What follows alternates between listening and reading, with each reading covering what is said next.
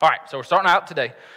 Series on marriage, dating, relationships, singleness, divorce. We're going to dive into all that whole bag of worms. Before we do, though, I'm going to ask you to jog your memory. And I'm going to start with ladies. And again, I know you guys have much better memories than the fellows in the room, so this should be much easier for you. Ladies in the room, when you were a young girl, yes or no, did you have that ideal wedding planned out? Like you imagined at some point in your little girl life, you closed your eyes or you got Barbie and Ken or whatever, and you began to devise up what this wedding was going to look like. And you knew who was going to be your bridesmaids, and funny how they changed. You knew who you were going to get married to, what he was going to look like, probably like Eric off Little Mermaid. You had all these things laid out about what the wedding was going to be like the cake, the aisle, the songs, all these other types of things. You knew how many kids you were going to have. You knew what they were going to be named. You knew how many animals you were going to have. You, you even maybe imagine the husband picking you up and walking you through the threshold of your perfect home and nightly rubbing your feet and just thinking about how these things would come to pass. And you envision those things. Now, ladies in the room, how many of you used your imagination as a child and, and, you did that? Ladies watching online, how many of you, you would say, yeah, yes, I imagined those things. I planned those things out. I did at some point go through that thought process. Most women in the room and most women watching online are like, yep, mm-hmm, I've done that. Fellas, did you do that? You're not allowed here if you did. Um, no, I'm just kidding. We know, guys, we know, guys, what we dreamed of. We dreamed of just getting married and getting lucky at least once a week. And you know what I'm talking about? Being able to go fishing every single Saturday. No questions asked. That's what we dreamed of. Right? Right. See, we all have expectations. In regards to romantic relationships, especially, regardless if you're if like you're a teenager who's just trying to like you just like barely past puberty, we still have these expectations. Even if you're retired, even if you're elderly, and maybe you're a widow or a widower, and you're, you're still here, we all have expectations around romantic relationships. And, and the thing that I, I'm learning about expectations is, man, bad things can happen when those expectations go unmet, right? You've experienced this where you got into something you were expecting one thing and you got into it and you realized, man, this isn't what I was expecting. When they still did this thing. Or, or you got married and the same person you started dating wasn't the same person you were married to. And you're like, what's going on here? See, when unmet expectations happen, people get angry. People get let down. It leads to anger, infidelity, divorce, depression, and it can even potentially jack up the childhood of the kids involved in the relationship. That's what happens with unmet expectations. I heard this quote, uh, one of our elders shared it with me in between services. He said it like this Expectations are resentments waiting to happen. I was like, mm, that's good. Expectations are resentments waiting to happen. We all have them, especially when it comes to the people we love, the people we may be involved with, the, the, the hope for our marriage, the hope for our lives. We all have these different expectations. Now, in a room this size, there is likely so many people in here who, have gone, who are going, man, I've already been so wounded by relationships. I've already been so wounded, wounded by my first marriage. I've been w- wounded by the first relationship that I was in. I've been wounded because I was the child of a divorced parents where they fought like cats and dogs. And my wound is, man, I don't want any part of that. We've been wounded. And some of us have been so wounded by romantic relationships that we're at a place now where we're asking that big question of, man, is it even possible to have a healthy relationship that leads to a healthy marriage? Is that even something that can happen? Is a good marriage possible? I'll answer that question. I'll answer the question of is a good marriage possible with an emphatic yes. But it's not likely. Here's why I say that. A good marriage is 100% possible, but is 100% not likely if we do all the things that the rest of the world is doing. And that's how most of us operate. You've seen the stats. It's alarming. It's crazy. 50% of marriages end in what? Not happiness, divorce. And the ones where the people stay married, you've seen these people. There's no fire. Fight like cats and dogs still. We're just together for the kids.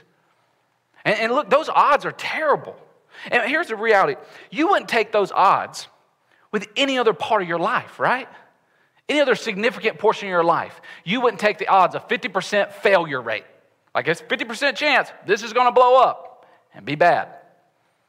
If I sent out an email Thursday next week, like you came to church this week, Thursday I sent out an email. I said, church, friend, church families and people who may come and visit MCC. This past week, there were a lot of people in the church building. Because of that, uh, there's been an outbreak of the stomach bug all throughout the building. And friends, there's a 50% chance that if you show up to church this coming Sunday, you are going to get a stomach bug. If I sent that email out, sent that video out, and said there's a 50% chance if you show up next Sunday, you're going to get a stomach bug. Do you know what you guys aren't doing? You're not coming here. Nobody's got time for diarrhea. Like, no, nobody wants that. You're going to stay home. You're going to be online. You're going to be online, guaranteed. All right? If your bank calls you today and they go, Sir, ma'am, there has been a breach in our system, and there's a 50% chance by this time tomorrow, all of your money, all of your savings, all of your investments will be gone. Would you like to leave them in? Nobody in here is going, mm-hmm, yeah, just leave them. It's all good, man.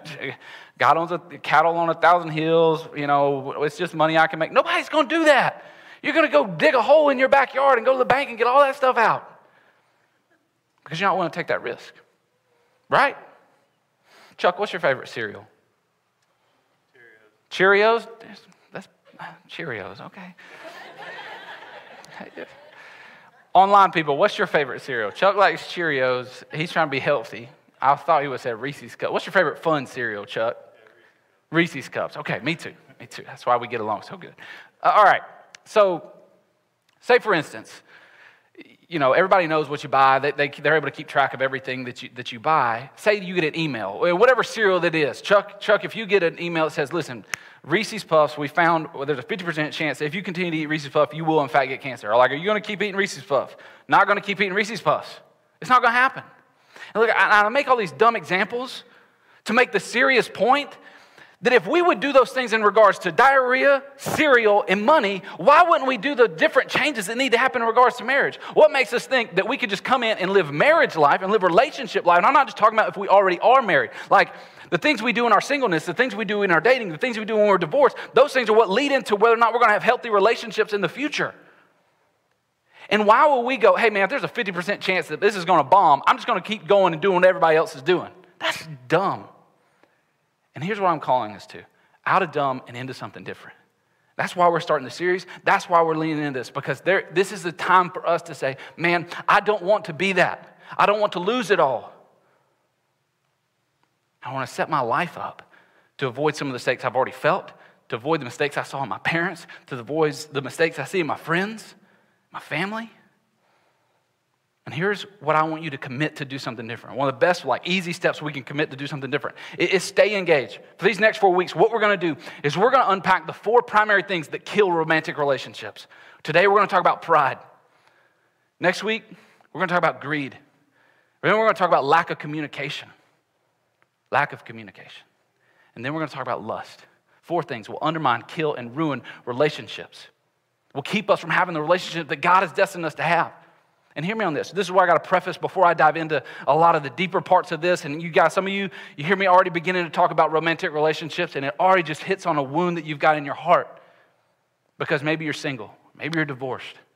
Maybe this whole dating thing is just ridiculous, and you're like, I give up. I'm not trying to bumble. I'm not trying to swipe right. I'm not trying to do all these things. Like, I just want to meet somebody who loves Jesus and follow after Jesus, and those people don't exist somewhat right now.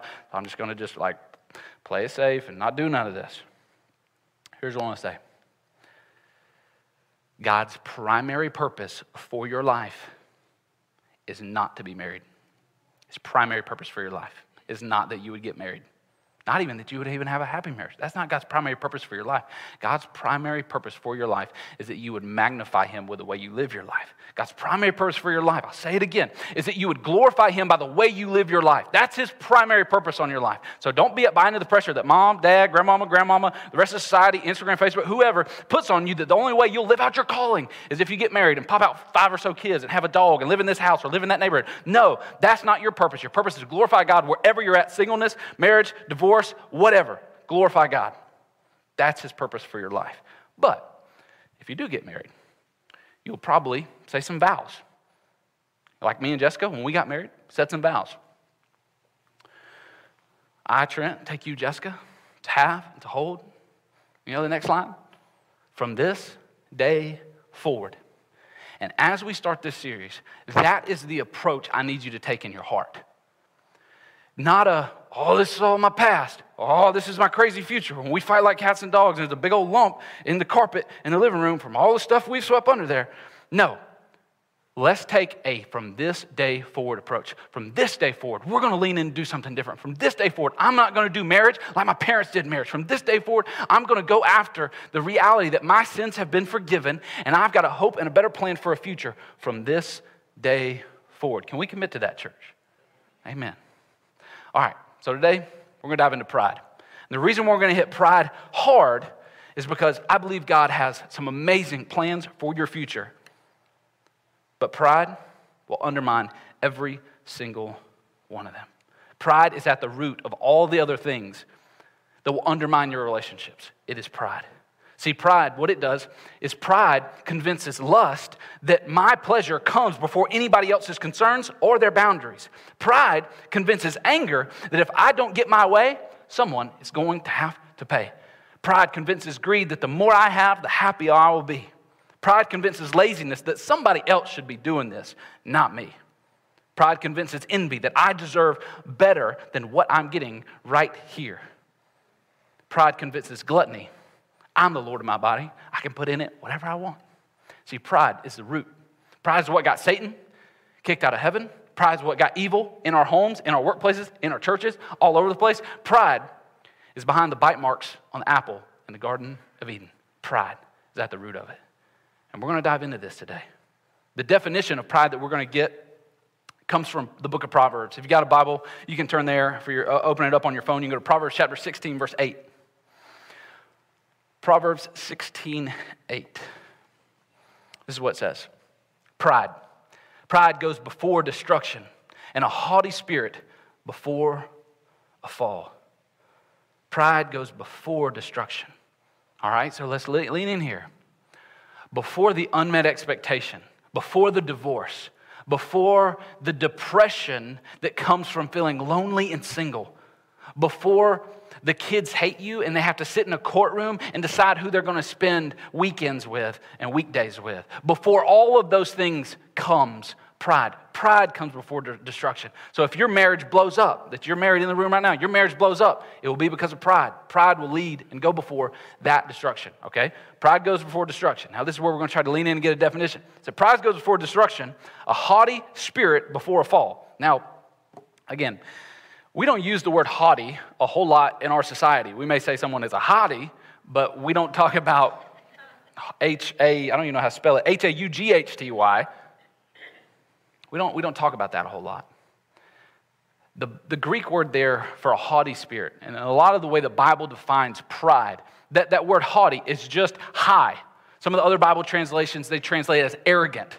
So an arrogant spirit. But really, its true Hebrew definition is just the word high, a high spirit.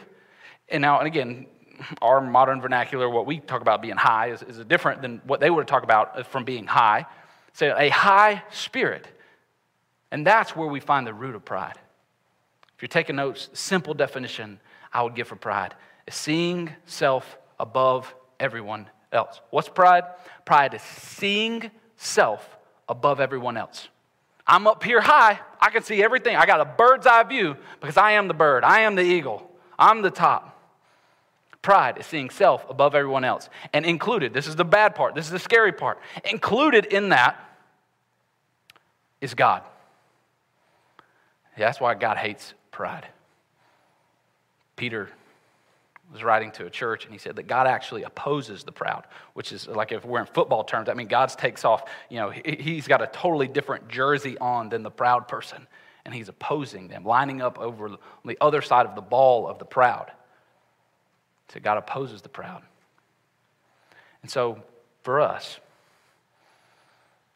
we've got to understand that pride, seeing myself higher than everybody else, and will lead to the destruction destruction of my marriage relationship, destruction of my dating relationship, even, let me, uh, single people in the room, even, pride will even lead to the destruction of your singleness. Here's what I mean by that. That's a critical point in time in your life. that God wants to do something incredibly special inside of your heart, inside of your mind, inside of your life to prepare you for whatever may be next, whether that's marriage or whether it's a life of singleness. And again, you can glorify God and live out your purpose and your calling in life without ever getting married. But what our enemy wants to do is to make you consumed with you so that you think something's wrong with you because you don't have someone else with you. And in doing that, you'll waste that period of time and you'll settle for something that you should have never settled for and spend the rest of that time wishing you wouldn't have. See, pride comes before destruction.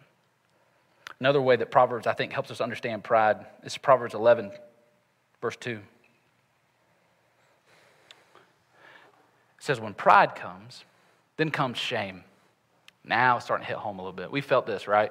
We felt shame when you've blown up the marriage, when you've had to have that family meeting and bring everybody in the room or you've been in that family meeting and gone, why, why can't I watch TV tonight? Why we, ha- we don't have family meetings? You felt the shame of losing virginity before you were married. You felt the shame. And again, there's a lot of things we could blame.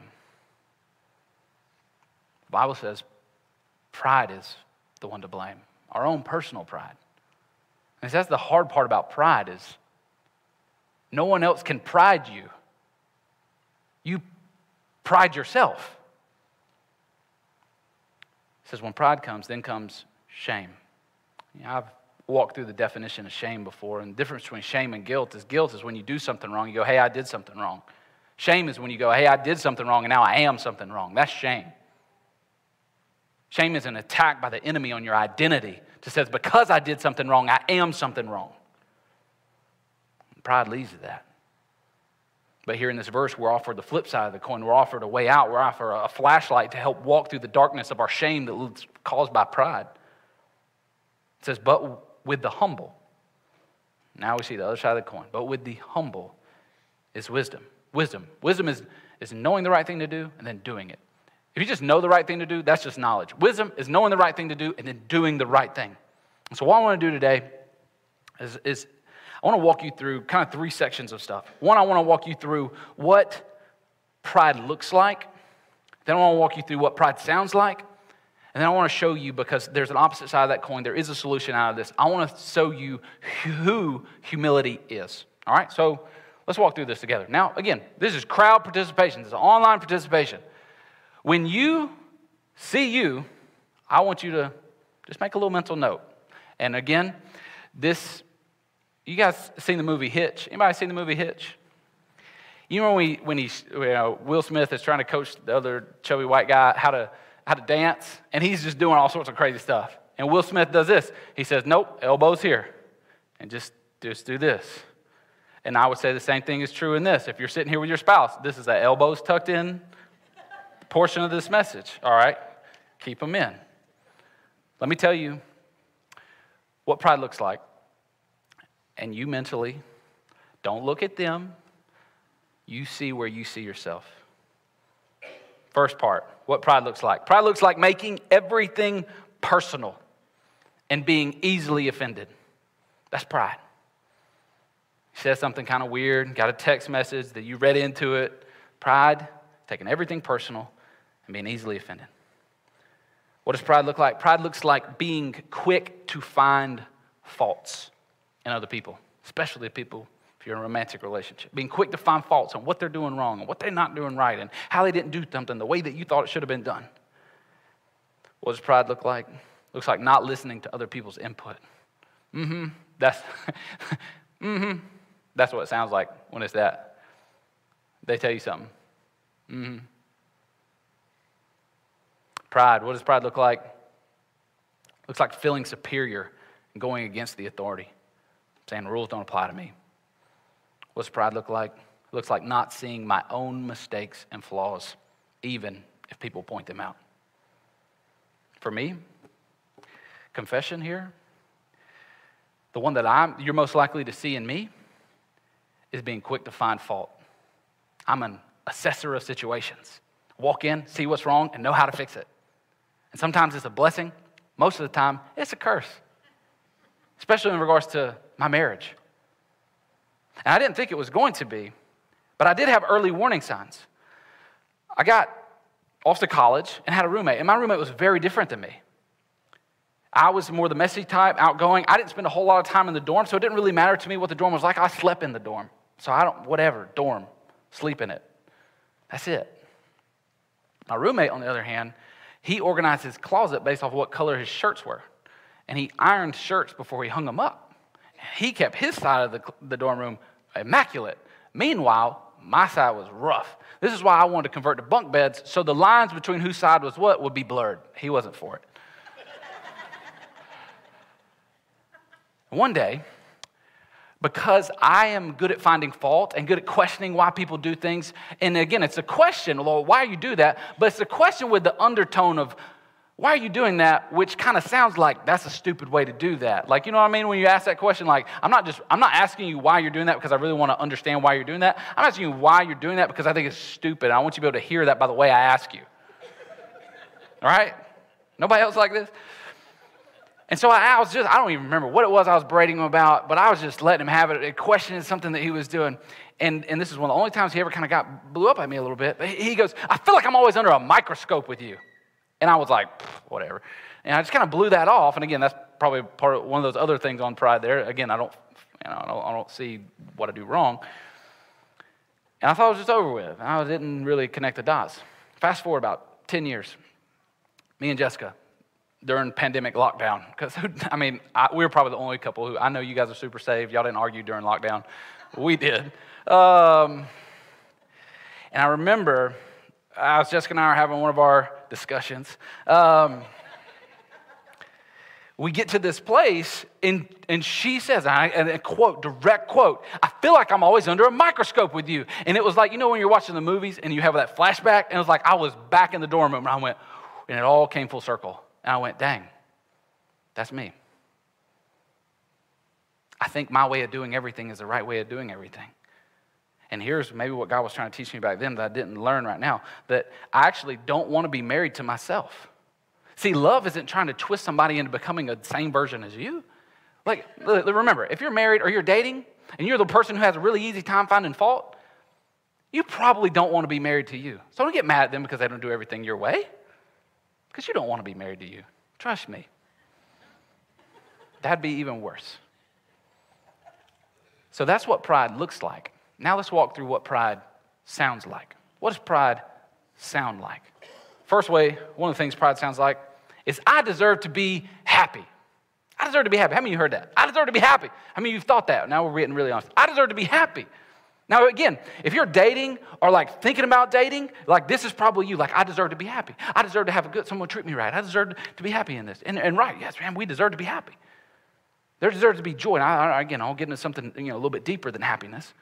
But here's the deal if you're at that place, and this is your thinking, your mindset is, I deserve to be happy, and you are pursuing things and dating things that are maybe leading to marriage. Here's why I want to tell you you are undermining your future if you're saying, thinking, and feeling in your heart, whether you're saying out loud or not, I deserve to be happy. You're undermining your marriage because marriage was not created for you to be happy. Marriage is created for you to be holy. That's why God did it. That's why, again, marriage in our world where we exist is just a copy of God's marriage. We didn't create marriage. When God was, de- here's this is what a lot of people don't get about marriage. When God talks about marriage in the Bible, and he talks about the relationship between his church and Jesus, he's not going, oh, let me think about how I can describe how I love the church. Mm, it's like how married people are. And like Jesus is the spouse, and uh, the church is the, is the bride, or the groom and the bride. No. That in Jesus being the bridegroom and us being the bride of Christ, that is the original. That's the, the OG version of marriage. What we have is a bookmark, a placeholder, something that is supposed to help us understand the glory and the majesty and the beauty that is between the marriage between us as the body of Christ and Jesus as the bridegroom. That's the true thing. Our thing down here is just a copy. And So when we think about I want to be happy. You got to understand marriage and the same way that our relationship with Jesus as the bridegroom and us as the bride of Christ is created to make us holy, pure, without blemish, without spot, washed by the blood of Jesus. The same way that that is our relationship as the church to Jesus, the same way for us in our actual, like here, husband wife marriages is created not to make you happy, but with the same purpose that God's marriage to the church is to make her holy, to make him holy. What else does pride sound like? I know I'm right. I know I'm right. Or, or, or, its, or its cousin, you're remembering wrong. I never said that. We're laughing because we're like, oh man, I'm not the only one. And again, it's good. We're not all the only ones here. I know I'm right. As I was doing some soul searching on this this past week, um, one of the things I feel like the Holy Spirit revealed to me is I have actually never won an argument in my marriage. Here's what I mean by that. If you were watching my marriage, like an episode of This Is Us, you would have went, Trent won that argument. He told her, she, can't, she apologized, and she admitted something first. You'd see a whole lot of me losing arguments. But what I realize is I've actually never the best that I can remember, I've never won an argument in my marriage. And what I mean by that is, though you may have seen it look like I won, pride is what won. And here's what I need you to understand, and this is dating, marriage, really any relationship, period, with somebody else. If pride wins, both lose. So if you win and you win because your prideful argument won the case and sounded best, again, I preach for a living. I stand up on stage and talk for 30, 45 minutes sometimes. Like, you, I'm going to win an argument in my house. She just yells, she yells at kids. So when it comes to words and putting up a crafty argument, like I'm at an advantage. I'm having to humble myself and go, every time I thought I've won an argument, I've really lost because what actually won was pride.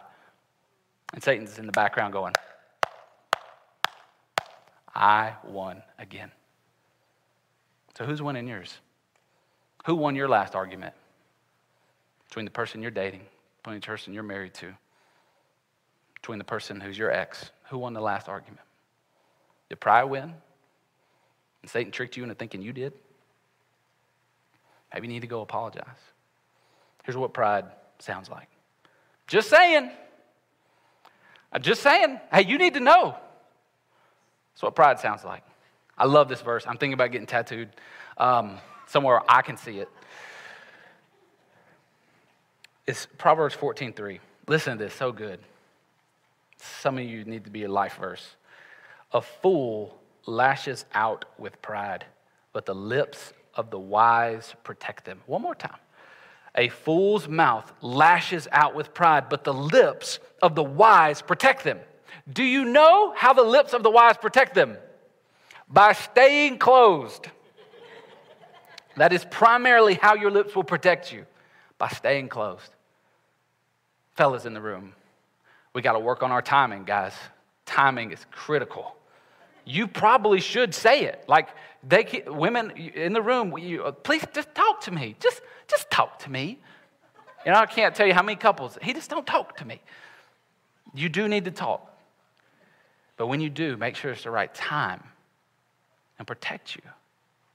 We don't have to say all the things that we need to say. Listen, we all have thoughts, we all have opinions, we all have feelings about things.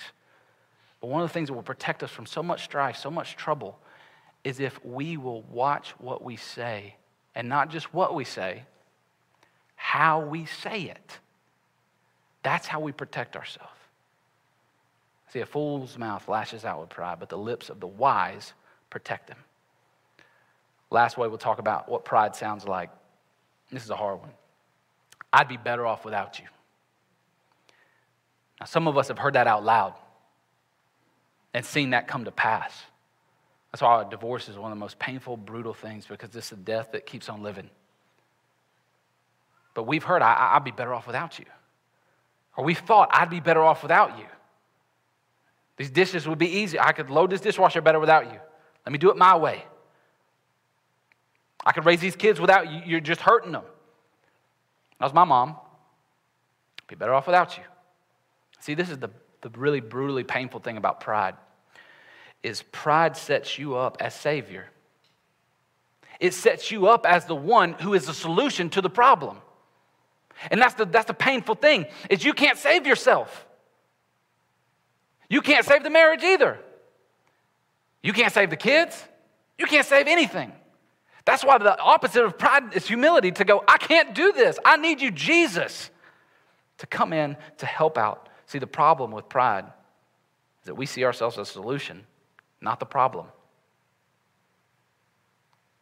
We need to see Jesus' solution. So we talked about what pride looks like, talked about what pride sounds like. Now I want to show you who humility is. And I say it like that on purpose. Because humility is not some cool character trait that you can put on and do better at life at. Humility is a person, and that person's name is Jesus. If you got a Bible, go to Philippians chapter 2, please. Philippians chapter 2, verse 3 through 11. This is a passage of scripture that the Apostle Paul was writing to a church much like ours, going through this, this, this tyranny of trying to figure out how, what does life look like? How do I live this life where Jesus is not just this um, model or this new religious figure that I follow and I try to emulate and work myself up to being like him, but how do I actually allow this Jesus, who is now supposedly indwelling inside of me by the power of the Holy Spirit, to live out of me so that other people can experience his love, his grace, his mercy, and that my life can actually have joy?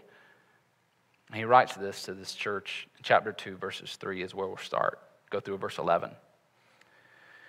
He comes out just bare knuckle fist fight swinging and says, Do nothing from selfish ambition or vain conceit. And right there, boom, we all took the L. Like we, how many, anybody want to be honest today and say, how you done anything out of selfish ambition or vain conceit?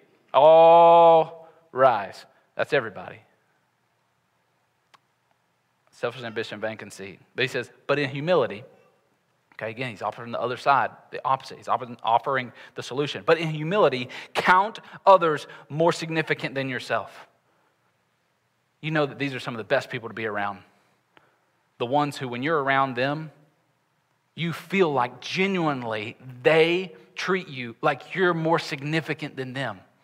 You go to their house and they're the ones who just exude hospitality. Can't get you something to drink? No, you take the good chair. You do this. You love to be around those people. And there's nothing more attractive than someone who has that ability to count others more important than themselves. Verse 4. So let each of you look not only to your own interests, but to the interests of others. Have this mind among yourselves. Okay. Your mind is inside of your what? It's not a trick question. Your mind's inside of your what? Body, head, yes. So this is an internal thing. This is not a fake it till you make it behavior modification. This is Jesus coming in and from the inside out radically changing things. This, this passage right here, um, verse 4 or verse 5 is so critical. You want a happy marriage? Spend the next week, month, year figuring out what verse 5 really means. I don't have time to dive into it all today, but hear me, friend. Verse 5, life changer. Have this mind among yourselves. So here's how you should think, live, act. Here's this mind among yourselves. Here's how you should determine what is valuable and how you should make decisions. Have this mind among yourselves. Three words, so critical. Which is yours in Christ Jesus. Which is yours in Christ Jesus. So he's saying, have this mind, which is yours in Christ Jesus. So, how do we think? How do we operate? How do we determine, okay, how should I respond to what they just said to me? Am I writing the wrong story in my head, or, or is something really up here? Um, is that really something that I should talk about right now and find fault in that right now? Okay, she said I do this. Is that really the case? How am I supposed to think about these things? How am I supposed to respond to these things? He says, have this mind in you that is yours in Christ Jesus. The mind of Christ is what lives, guides, and governs what we do. And what's crazy is it blows the behavior modification and try harderness out of the water. It's us surrendering and going, Jesus, you didn't just go to the cross and die so I could try to live like you. You went to the cross and when, look, here, here's, a, here's the thing you got to get when you put your hope and your faith and your trust in Christ, He doesn't go, All right, now I'm watching you. do a good job, live a good life, read the Bible a lot, learn what to do, and then please do it. And at the end of your life, if you did what was right, I'll let you in. No, he says, You could never do this. You, thank you so much for being humble enough to realize you could never, ever, ever, ever do this. And he comes in and he says, Now my Holy Spirit's going to live inside of you. This is going to give you everything that you need to be able to say, I'm sorry first. It's going to give you everything you need to be able to muster up all the grit and tenacity to pick your underwear up off of the floor and go and put them in the hamper, to clean the pee off the seat for the fifth time this week, to just go, you know what? I love him. I love him. I love him. That's a mind of Christ that allows us to be able to do those things. Because here's, you know this the mind governed by the flesh never will get there. Divorce after divorce after divorce after broken home after broken home after broken home after broken home proves that point. God's calling us to live differently. And the mind of Christ can be in you. Have you received it yet? Have you let Him in to, to govern the inside motivational parts of your life? Verse goes on, verse 6 quickly here. Who, okay, so that's Jesus' mind. Now it's telling us how Jesus thinks, what Jesus' attitude is, how we should think, govern, and act like Jesus. Verse 6 Who, though he was in the form of God, did not count equality with God something to be grasped. Now, a little bit of clarification there. Where it says he was in the form of God, that mean, doesn't mean he was like some pretend God. That means like he is God was God, was with God from the beginning, didn't like just show up at Bethlehem on Christmas morning. That's not who he is. He's with God all eternity past in perfect union, perfect God. It says, In the beginning was God, the Word was with God, and the Word was God. That's John 1 1 1. That's it. So he is God. But he did not count that equality with God something to be grasped. The kind of the way the Greek translates, he didn't count that as something to be used to his advantage. But he emptied himself, pours himself out by taking the form of a servant. He didn't just come to earth, live as a king, and say, here's the best way to do this. Became a servant, slave, being born in the likeness of men, and being found in human form, he humbled himself by being becoming obedient to the point of death, even death on a cross. Therefore, God has exalted him and bestowed on him the name that is above every name, that the name of Jesus, every knee should bow in heaven and on earth and under the earth, and every tongue confess that Jesus Christ is Lord to the glory of God the Father.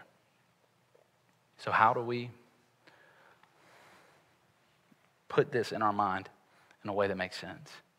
It's very simple. I, sh- I teach it to my children, I'm teaching it to you. Jesus, way up here, God. Why, why, why do we worship him? Here's why Jesus, way up here, God. Let's go of that and comes all the way down to the lowest of lows. Comes to a manger walks barefoot through Galilee, has a stepdad, if you will, who's a carpenter, born and raised in Nazareth, which is like, I don't know, worse than Jackson. I live in Jackson, so I can say that.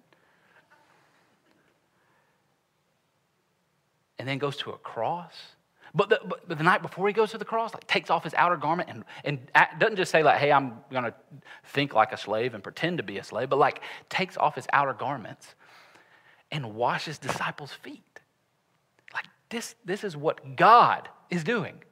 Goes all the way down here. And then goes to a cross, the worst possible, most brutal, most, and again, the whole Hebrew religion, if you followed them and you read the Old Testament scriptures, that they would say that the person who is hung on a cross, that is a cursed individual. So he didn't just, you know, do some bad things, but in the eyes of everybody around, this man is, is not just, you know, taking some bad stuff, but he is becoming the curse. Goes into a tomb, and then God counts to three and he is risen from the grave. And as he's risen, because of how low he went, again, because of how low he went, determines how high he went, how much he went back to. And the fact that Jesus went all the way down to those depths and plumbed those depths and drank the wrath of God to the dregs for people like me and you that I deserve, that you deserved. Now he sits at the right hand of God, fully exalted. And he came with his outer robe and he came with his peacemaking on, he came with all that on. But listen, he's here now. At his name, every knee will bow and every tongue will confess. And he says to us in marriage, in life, I see you go getters. I see you people who want to have the best marriage on the block. I see you people who want to have those things. I see you. Here's the way up, down. Here's the way up, down. How do you be great? Serve. How do you be the greatest? Slave. Flips the whole kingdom principle all the way on its head. We like to hear sermons about we're the head, not the tail. We're the you know, blah, blah, blah. We're king's kids, blah, blah, blah, blah, blah. Look at what the king's kid did. And seriously consider what he may be asking you to do especially in the context of marriage, especially in the concept of dating, especially in your singleness, especially in your blended family, especially with your ex. What may he be asking you to do? I'm going to end today by inviting you to ask this one big question that I believe will kill pride faster than anything else you could ask and will grow humility at a rate that you have not experienced yet. Here's a question How can I help? I believe as, as Jesus and, and, and, God the Father are in heaven they're together and they're devising up this grand rescue mission. Have they spent years and years in heaven watching Moses and Abraham and Samson and David and Saul and all these guys just jack up earth and fail after time and time and time again and wander in the wilderness and have bad king and this king getting overthrown and them trying to throw prophets in whales and them throwing prophets inside of fire and them throwing prophets inside a lion's den and then God continuing to restore and restore and restore and then God being silent for a long period of time as they're in heaven figuring out, hey, what do we got to do? I imagine Jesus going, how can I help? And the plan that the Father gives him is one that involves his face being mutilated beyond recognition his closest friends and confidants abandoning him, rejecting him, betraying him. It involves him losing the most important thing in his life a relationship with his father so that you could have that relationship. He asked, How can I help? And so, my invitation to you is to ask that same question. In your marriage, how can I help? And you may be surprised about what you get. In your singleness. I'd be asking somebody, how can I help? Because singleness is a season where the focus, listen, if you keep the focus in your singleness on you, it is going to beat you down. It's going to weigh you down. The best advice I can give to the single people in the room is take the focus off of yourself. Learn the art and the beauty of self forgetfulness and see what God does. As you run after Him, you will run, run, run, run, run. And from time to time, you look left, you look right. If you see somebody beside you running just as hard, you may have found someone who is compatible. But take the focus off yourself, put it back on Jesus and run. Some of you, it may mean calling the ex who you guys share custody with and going, hey, how can I help? For your sake, for the kid's sake, what can I do to help? If you're married, definitely you got to ask this question. Got to answer it honestly too. If they, like ladies in the room, hear me on this. If your husband is humble enough to ask you this question, tell them the truth. And I know guys, we like to pride ourselves on just being doers. Like, just give me something to do. And most guys in the room, even right now, as let me just welcome inside the male brain. When, when the guys in this room, when they're thinking, I'm going to ask my wife, what can I do to help? And she's going to tell me some chores. Most guys are thinking you're going to tell them chores. If that's really what you want them to do, tell them. But don't tell them what they think they need to hear. Don't tell them what you think they need to hear. Don't tell them what you think they're looking for. If the thing that you really need them to do, and when they ask, How can I help? If you really just need them to listen to you for 30 minutes, to share what's on your heart that you've been holding in and bottling in for months and months and months and months, just say that. Don't send them to do chores. Don't tell them about toilets. Don't tell them that you need gas or a flat tire or any of those things, oil change, none of that. Tell them what's on your heart. Men in the room, I'm not even going to begin to pretend to get inside the female brain here. But when you ask, or when she asks you, remember you have emotions too. If you need her to listen, you have to give her something. You can't pretend to be too tough. You can't pretend to have it all together. You got some brokenness, fellas. And I'm telling you something. If for married people in the room, you got some brokenness in you. And if she's humble enough to come to you and ask that question, open it up and pour some of it out and let her help. Because God put her in your life to help with some of that. And I believe He wants to do some restorative, amazing work. Here's one thing that's deep on my heart as a pastor. I'll end with this. I was a young pastor, I go to church conferences. And I remember hearing this one uh, pastor who's very famous, uh, one led one of the biggest churches in the country, uh, has since, I don't know, did like a lot of famous pastors that you guys pr- please pray for me and other pastors, man. It's not an easy gig. Um, had an affair, undermined all his leadership. But one of the things he said that I still do agree with despite some failures. He said, I believe the church, the local church, is the hope of the world. And I believe that. Like, that sounds great on paper. I really do believe that. That the church, the local church, is the hope of the world. That the hope of the kids in this community finding Jesus, that the hope of racial reconciliation happening, the hope of, of, of people not, not starving or not teenage kids being homeless in our city. I believe the church is the hope for that. But back it up. What's the hope of the church? See, I believe the families are the hope of the church. And I'm not talking two kids and a dog and that kind of family. I'm talking about uh, us as the unit, your household. Like what happens in there. That's the hope. Whatever your family may look like, whether it's you as single, whether it's you as, as, as divorced with two kids, whether it's you as that, you know, traditional or whatever family it may be. That's the hope of the church. I even take it a step further. And I know, you know, I, I risk saying this, but it's what's on my heart, so I'm just going to tell you. If you ask me what, what's the hope of the family, I'd say the fathers. And that's not me saying that if there's not a man in your house, that your family is hopeless. Because again, I believe that's where the church fills in. I believe that's where the church does some things. And, and there's some amazing women of God in this church that uh, we've got around round tables, and I've just been blown away by the spiritual courage and fervor that these women of God have. And so I know without a shadow of a doubt, as a, as a young man who came from a single household, that there was a lot of hope in that household, and it came through my mom as that vessel. But here's what I would say I believe God's primary intention for the hope of the family is the father. And I believe He's calling us as men of God to step up step in the gap so that we can be the hope of our family, families can be the hope of the church, and the hope the church can get back to being the hope of the world.